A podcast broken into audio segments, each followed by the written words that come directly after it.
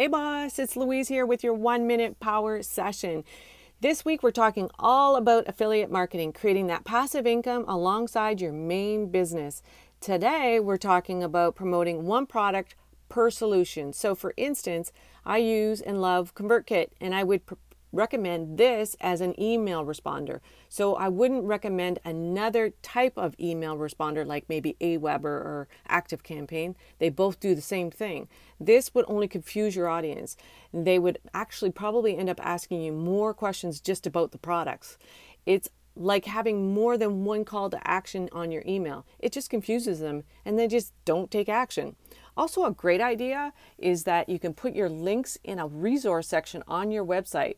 This resource page will have all the top, most helpful tools, service, and books that you recommended on your website.